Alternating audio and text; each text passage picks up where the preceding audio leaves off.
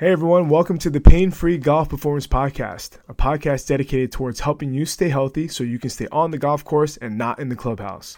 We will be covering all things golf, from fitness, performance, injury recovery, instruction, and everything else in between. I am your host, Dr. Russ Manalastas. I am a board certified sports physical therapist and strength coach based out of Rochester, New York. Our goal with this podcast is to help you play your best golf yet while doing so without limitations. Thanks for listening and enjoy the show. All right, what's up, everyone? Welcome back to the Pain Free Golf Performance Podcast. I am your host, Dr. Russ. Today, I am fired up to have on the show Coach TA Trevor Anderson. So, Trevor is one of Golf Digest's top 50 best fitness trainers. He's owner of Better Everyday Performance Institute. He's an Under Armour performance coach. He's a Titleist Performance Institute certified coach, and he's also the founder of Golf Athleticism. TA, man, welcome to the show, man. Hey, Russ, thanks so much for having me, man. We've been talking about doing this for a long time, so it's good to finally be able to chop it up, man. How you doing? Absolutely. You all right? I'm glad to be able to kind of talk some shop with you because I think uh, you have a lot to offer with regards to just insight in the performance realm and obviously what you're doing with golfers. So, you know, just for some context for the audience, you know, Coach Trevor and I, uh, our paths crossed through a mutual friend, uh, the Rooster Dan McDonough. And, um, you know, even though Trevor and I haven't worked together physically, we, you know, we were, we were supposed to be doing the Boston Marathon last year and, you know, things kind of happened where we weren't able to do that together through Under Armour. But you know, I'm glad to be able to kind of jump on a, uh, on this show here to kind of shed some light as to what you're doing because you've got some great things going on down, obviously, in, in where you're at in Florida. But I think you're doing stuff that I think is influencing a lot of people across the country, and we want to kind of highlight that. So maybe kind of tell us a little bit more about your background in terms of maybe your education, your journey through the fitness and performance training ranks, and ultimately what led to your decision to open up Better Everyday Performance Institute. Sure. Well, uh, again, thanks for having me, man. Um, you know, uh, there's not one path that gets you there a certain way. I know that they they spell it out for you a certain way, right, Russ? They say, sure. hey, you know, you go, you graduate from high school, then you go to college and you get your degree in exercise science, and then you go and get your master's, and then you know, then you get a job, then you work your way up, and then you know, you're the top guy, and then maybe you own a place, and they have this this this stepwise like progression, you know, yeah. but it doesn't always happen like that, you know. Um, and for me, it happened a little bit differently. It happened me a little bit differently with me. Started off with just being able to train people that were around me when I was in college. When I first got to college, I'm aging myself right now, but um, you know, in in '94 I started college, you know, last millennium, and. Uh, and by 96 i was i was training athletes uh, 95 96 i was training athletes starting with kids yeah. i worked at a boys and girls club in, in sarasota florida as a summer job, and um, I saw that there was more to it than just being a camp counselor. You know, um, I thought I saw that you know I enjoyed playing sports, and I let them come play with me, and it, it started by me just taking them through their own paces. Say, here's how you get better. You know what I mean? And just trying to help them move better. I guess I didn't really have a philosophy at that point, but just yeah. helping them move better, uh, help them stay safer, help them jump higher, run faster, and enjoy whatever their activity was even more. Yeah. Took that as I went on to school, trained some of my friends throughout college and whatnot. And ironically, even though anatomy and physiology was one of my favorite classes in high school, once I got to college, I was studying criminal justice. And, huh. um, and so I actually have a degree in criminal justice and public administration. But by the time I was getting ready to leave school, I knew what I wanted to do. I knew I wanted to do this full time. It was just too late to change change colleges. I would have to change all the way to a different yeah. you know, college within UCF. And I said, man, it's just going to take me too long to do that. So let me just get these degrees and then I'll study. So I studied my supportive coursework with uh, exercise science and exercise physiology got out and, and really started doing what I was passionate about. Uh, had a brief stint with uh, with with uh, professional football.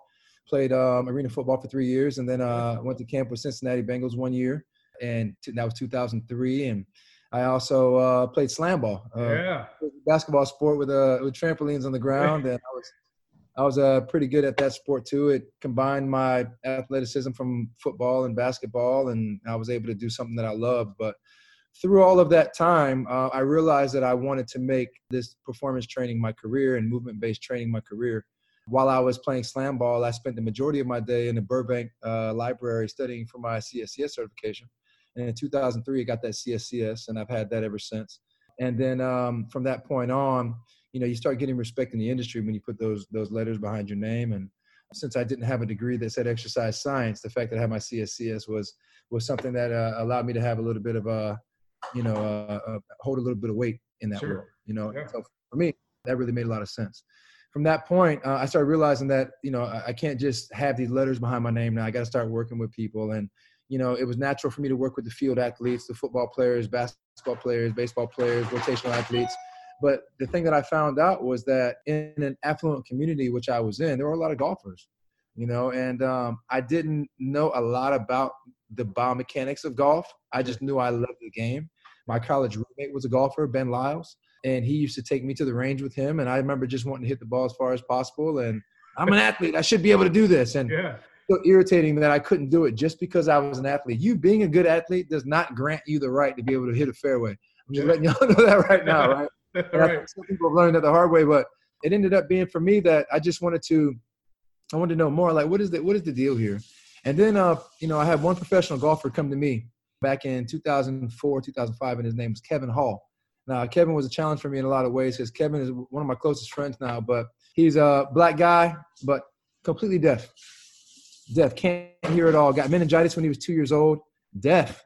Wow. And went to Ohio State and won the Big Ten championship by 11 strokes.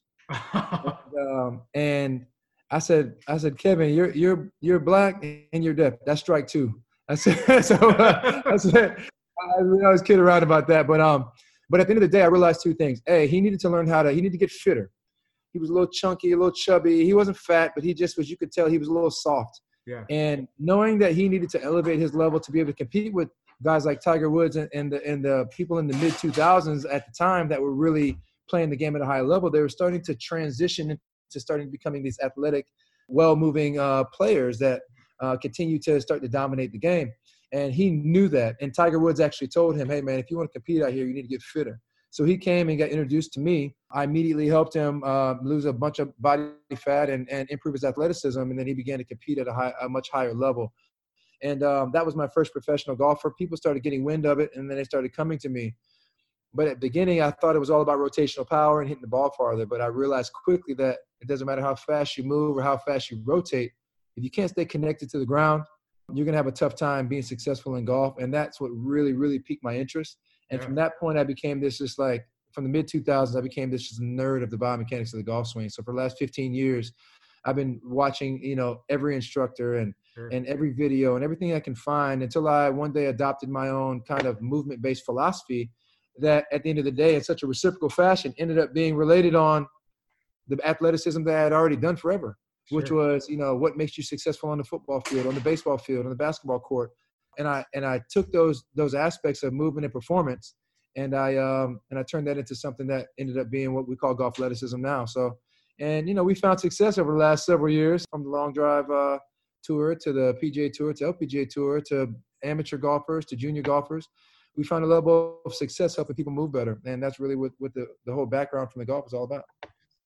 That's awesome. And I think, you know, the story of, I think you, like you said, athleticism, right, transcends a lot of different things, right? When you can be athletic, um, regardless of the sport, you usually have a pretty good chance of being successful there, right? But you need to put in the work in, in order to do that, right? So I think, again, obviously, too, you know, with your background, you know, being instructor for TRX, stuff like that, it sounds like you've kind of molded your own kind of philosophy over the years, right? I think you like your story is is important because not everyone has to do this kind of stepping stone, this hierarchy of hey, I need to do college, I need to do strength coach, I need to do this. Like your background, you got your degree in criminal justice, right?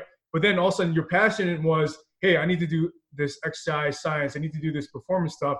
So you went and took it about on your own to do your CSCS and make it a career. And I think that is something that a lot of young coaches maybe aren't willing to do because they feel like sometimes if they're stuck in certain like degree or a certain major, they can't they're, they can't move out of that, right? But there's so many avenues now where again, especially now with social media and all these different things, like there's so many avenues that you can utilize to be able to be a good coach.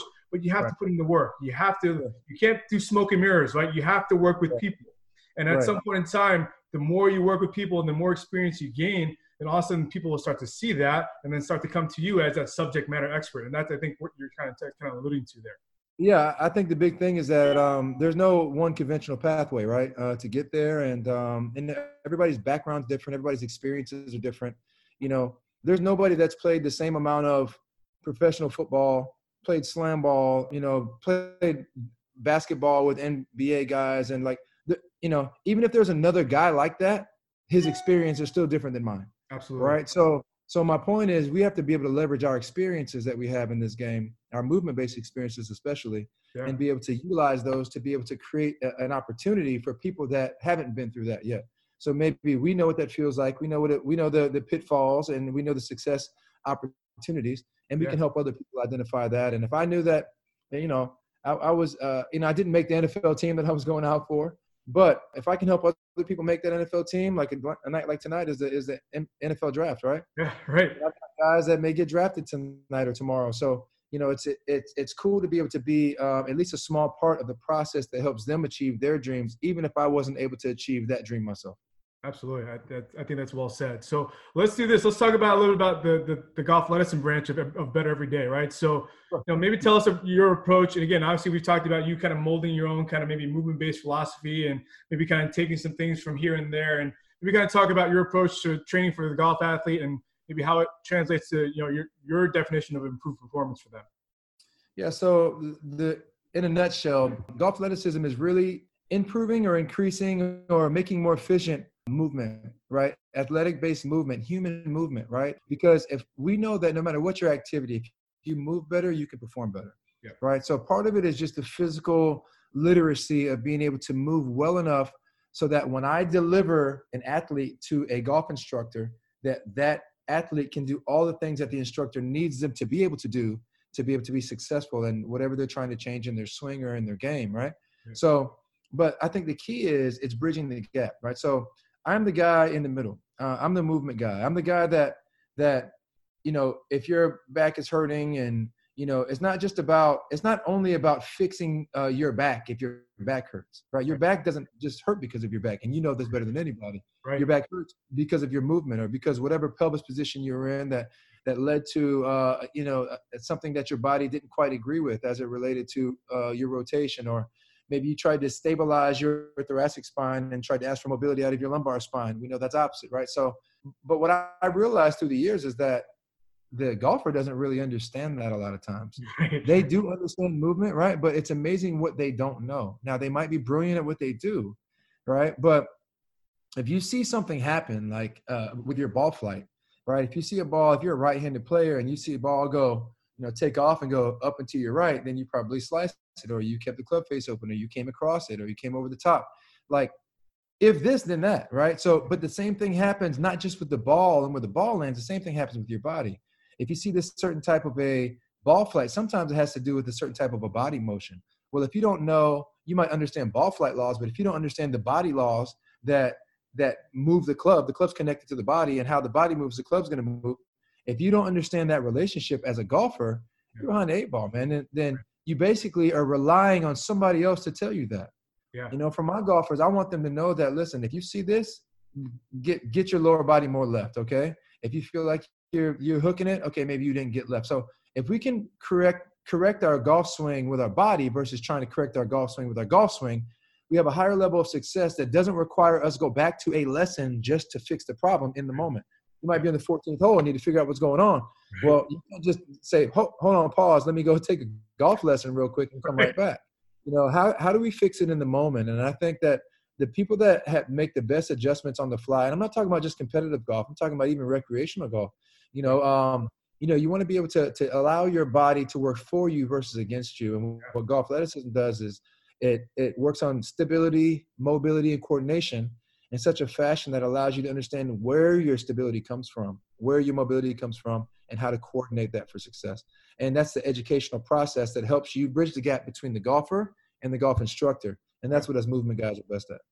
And I think, you know, the, the key part you said there is the education piece, right? Is, is understanding, getting people to understand or getting golfers to understand movement, getting them to understand body awareness.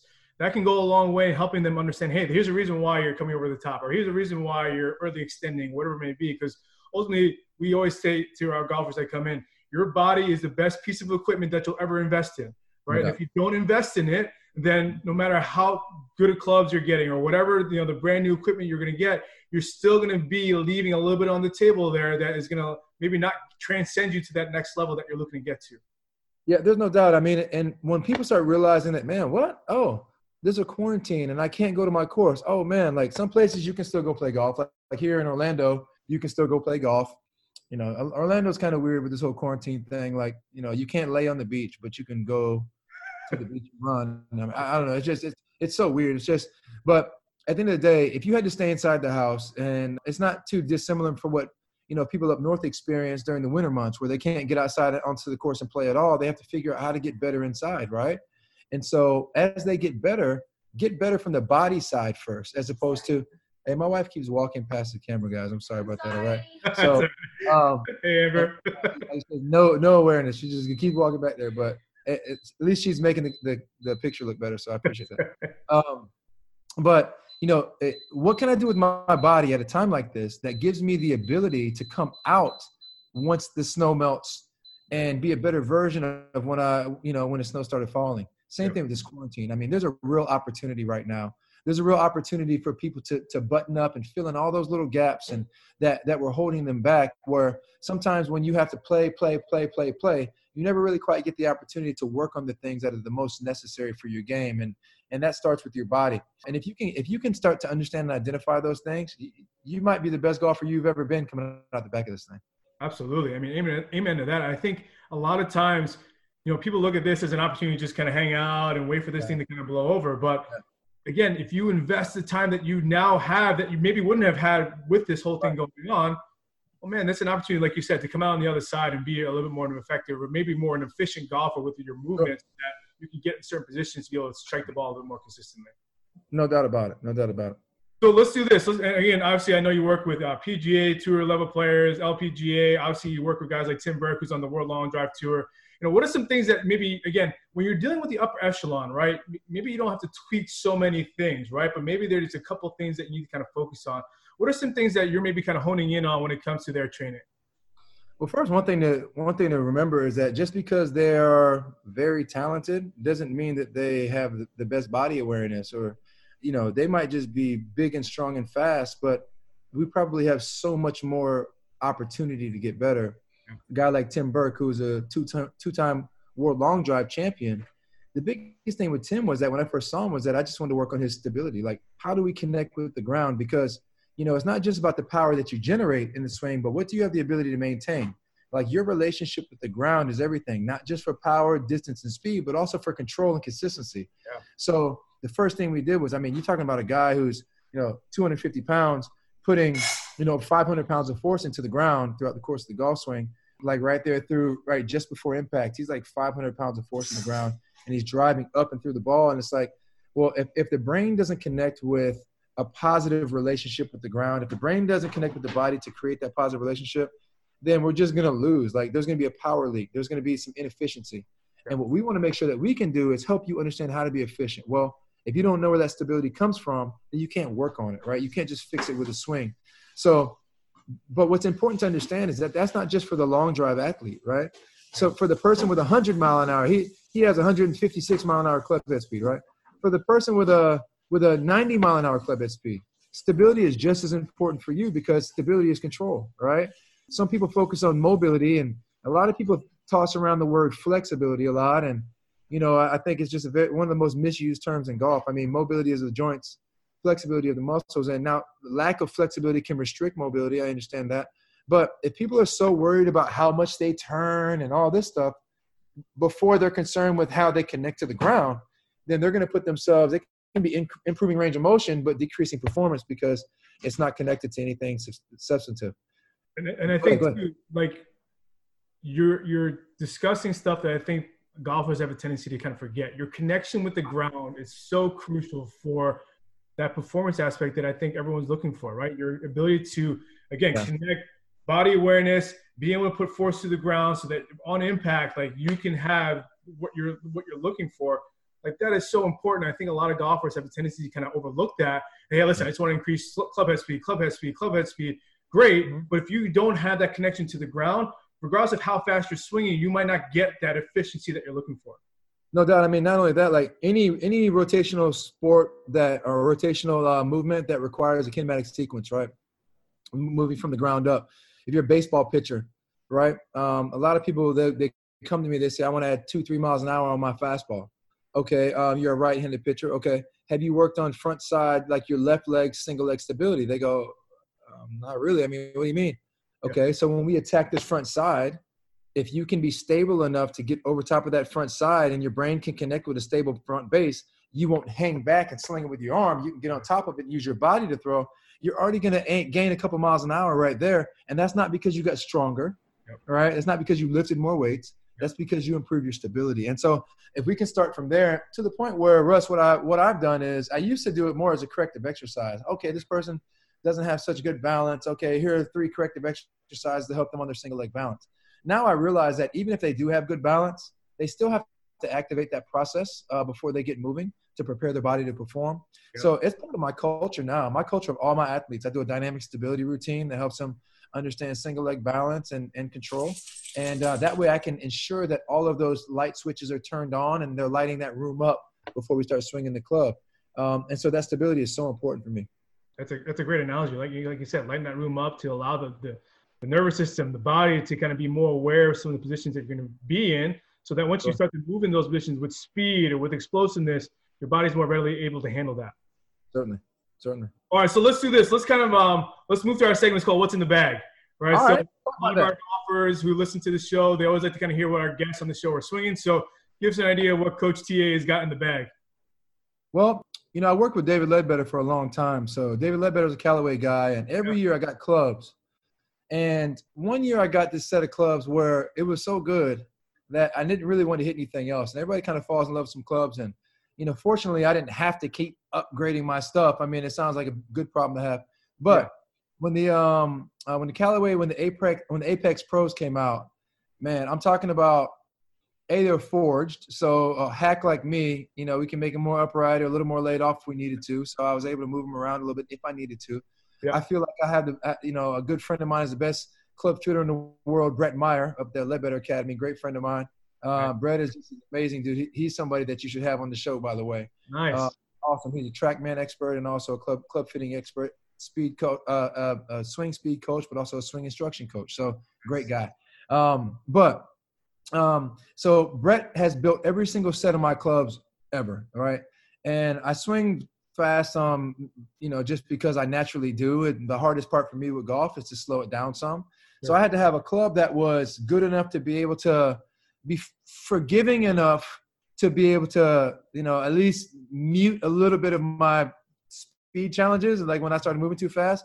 But at the same time, when I am in good tempo, something that I can work the ball with. They weren't just so big and clunky that I couldn't control anything. So, right. although my scores wouldn't indicate it and my handicap probably wouldn't indicate it, uh, I, I, I hit the ball better than than my score suggests.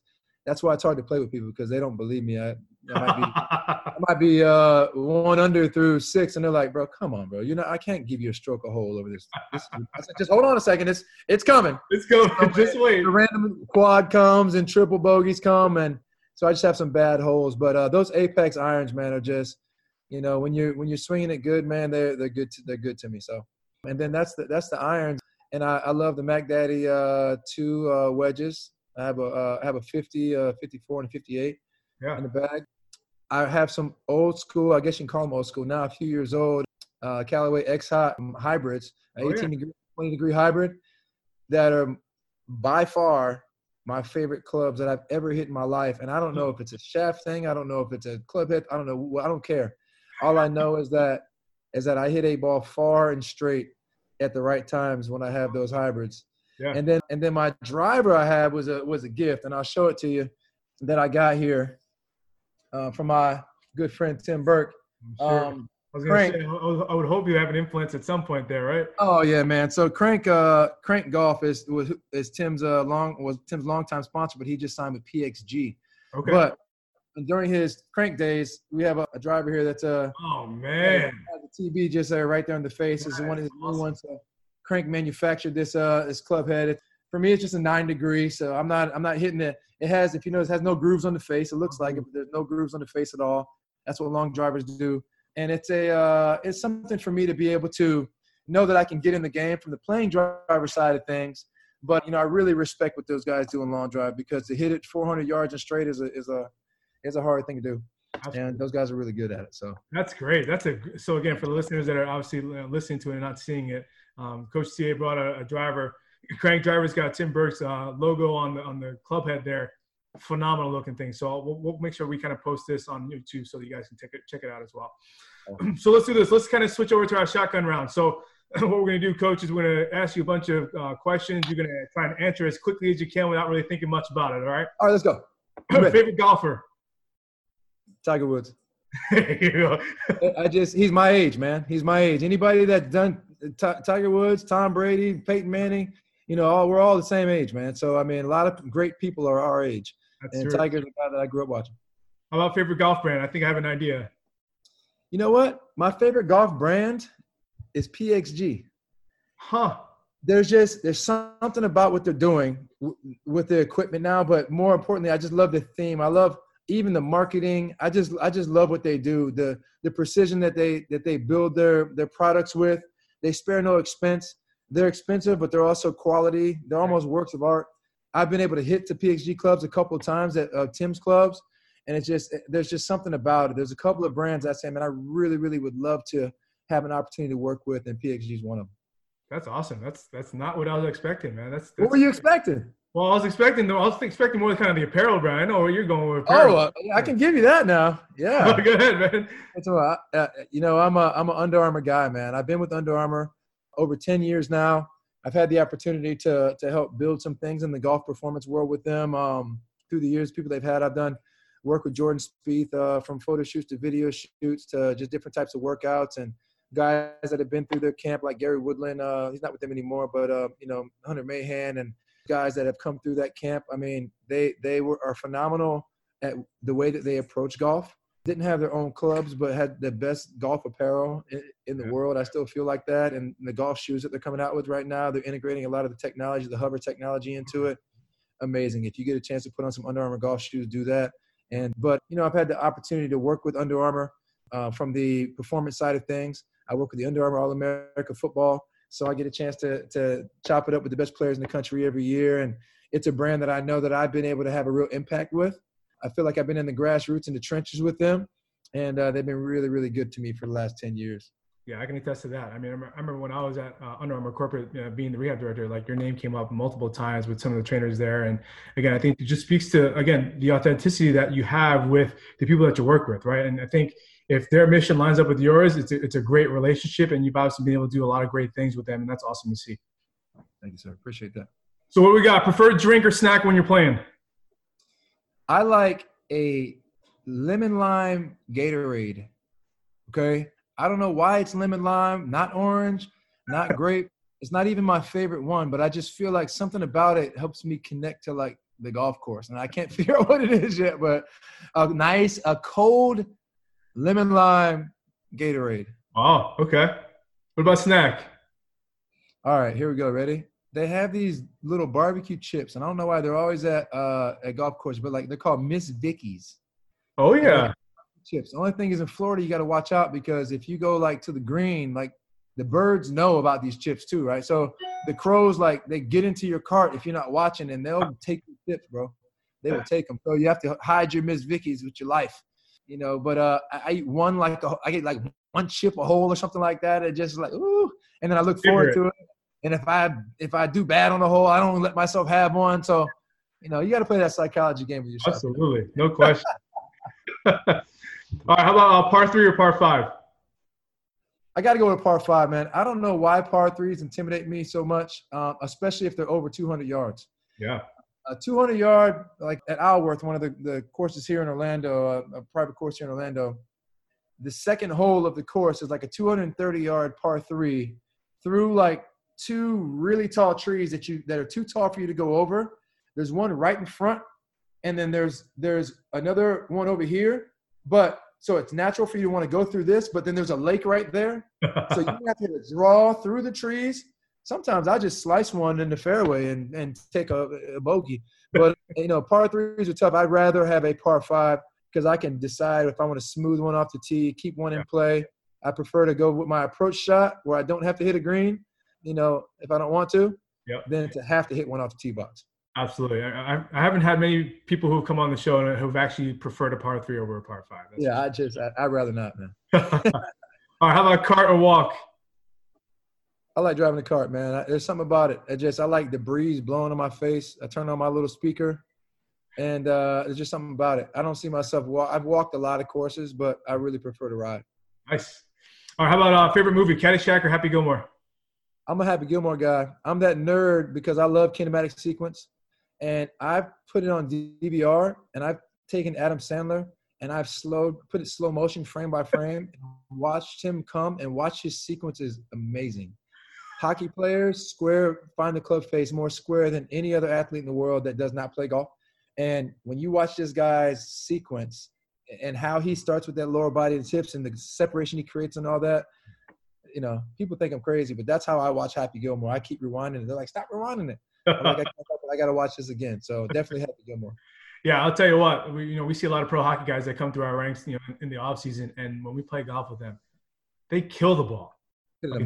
They do a really good job, like you said, that body awareness, that separation. They do a really good job of being able to translate what they do in a hockey standpoint to the golf, and it's it's really mm-hmm. cool to see. Sure. How about uh, favorite golf memory for you? You know, I um I had a chance one time a few years back uh, with my Under Armour family to go to um I played Black Wolf Run up in uh up in Wisconsin. Yeah. Uh, in the morning. Now they played some U.S. Opens there, women's U.S. Opens and things like that. It's a really really neat course. Played Black Wolf Run in the morning, and then in the afternoon I played Whistling Straits. Oof. And it was the same year that they were getting ready to play the PGA Championship there. And um, so it was like five weeks before, four or five weeks before the tournament.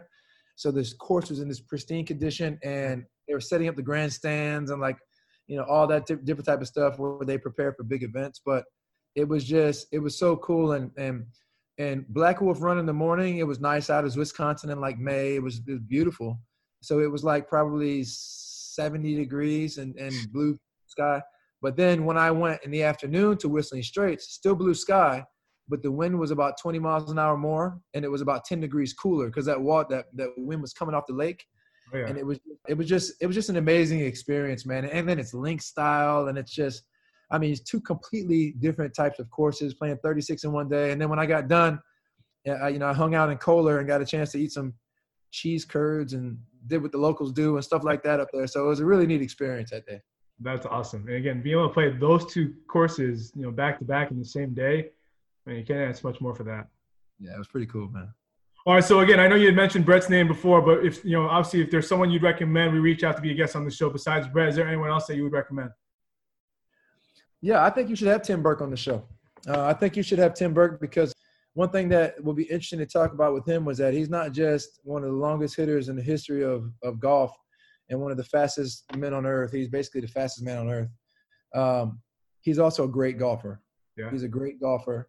He believes in fitness. We train today. He he was. You might have caught him if, if anybody watches our 11 a.m. classes. Tim was with us this morning, but he um, you know, he's a he's a scratch golfer, and he is one of the odd people who's a long driver who's figured out how to actually utilize that length and distance in a playing situation in a playing environment. And uh, he's very, very good at it. His short game is very good his, you know, every, every aspect of his game. Now he needs to tighten it up a little bit if he wants to get out there and compete, but because that's how good those guys are. But he really has all the foundations and makings of somebody who could one day be a tour player. That's amazing. And again, like putting that all together, putting that package together, it's sometimes hard to do, right? So I think that you know, again, we we'd love to have him. Again, also we so again a local product of local Rochester guy Ryan Steenberg. He's on the World Long Drive Tour as well, and he's going to be on the show. So that would be that would be cool to have both of them on. That'd be cool. Yeah, man. And uh, there's another young lady, uh, Cassandra Meyer, Brett's yeah. wife. Cassandra's from Rochester, and her and okay. Steenberg did a uh, yes, her and Steenberg did a thing during the Rochester uh, Long Drive tournament last year. They did a special little uh, deal, whatever. They went yeah. all over town, stuff like that. So yeah, Steenberg's a great dude, great trainer. Yeah, tell tell Ryan I said hello when you talk. I will, man. I will for sure. That's awesome. All right, so let's do this. Let's kind of end up with some words of wisdom from TA. So for someone who's maybe looking to get into the golf fitness performance space, you know, what would be your recommendation when it comes to maybe where to start?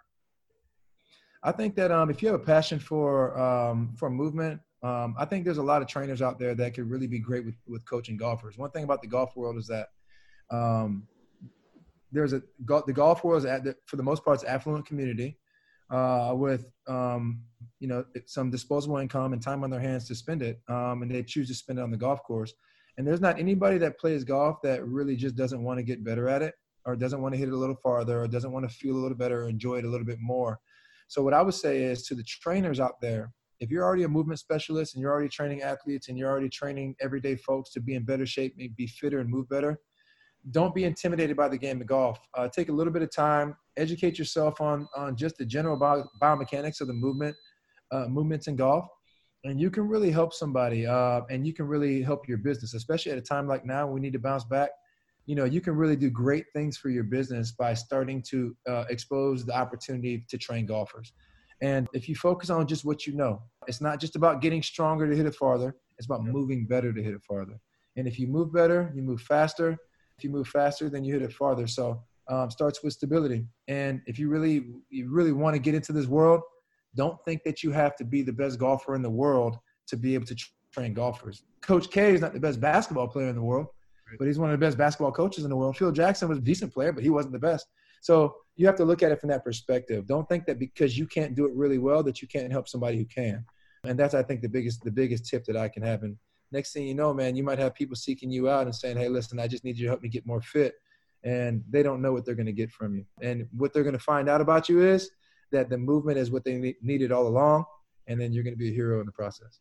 Yeah, I think you know, getting athletes or golfers or even just you know recreational golfers have that light bulb come on for them like yeah. with the hey, if I can actually move better and whatever you're coaching me is actually going to help. I mean, listen, you've just bought, you've just had someone buy into your process and buy into what you're doing so that they can invest not only in their body but also in you too. And I think that's a huge thing for you moving forward. There's no doubt. I mean, and, and just have fun with it, man, because uh, you don't have to know everything and you don't have to do everything. But if you can help somebody in one aspect, like if you know just by listening to this podcast that if you have better balance, then you can hit the ball farther. That can be the first thing that you talk about your people. Are you a golfer? Oh, your husband plays golf. You've been training the wife for five years. Your husband plays a lot of golf, I see. Well, tell him we can help him work on his balance, and then if he wants to hit it, hit it, you know, a little bit farther, I can help him with that. And those are the ways that you can, in, you know, start to slowly integrate um, golf training into your uh, daily routines uh, wherever you're training. That's awesome, man. I think that's a, a great place to kind of wrap up this podcast here. So, Coach, for for those who maybe want to learn more about you or maybe want to reach out, I mean, what's the best what's the best way for them to do that?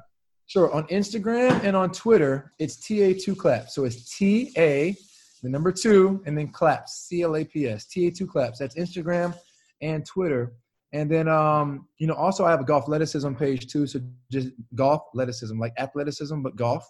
And then uh, just our our gym is Better Everyday Performance Institute, but the the website is Better Every Day bettereverydayorlando.com.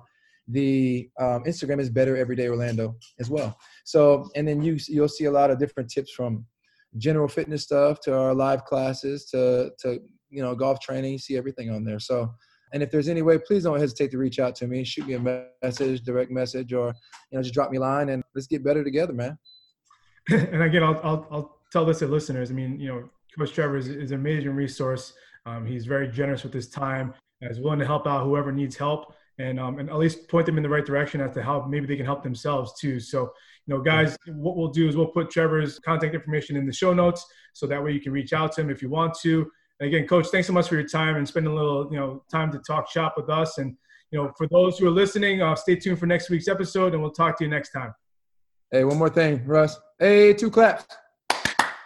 That's it, baby. I was hoping you were going to do that, man. I, I gotta give you the two claps. that was unscripted, and uh, and I will absolutely listen. That's you can't get much better than that. All right, bro. Appreciate you, man. Have a great one, okay? Man. Yes, sir. Thank you.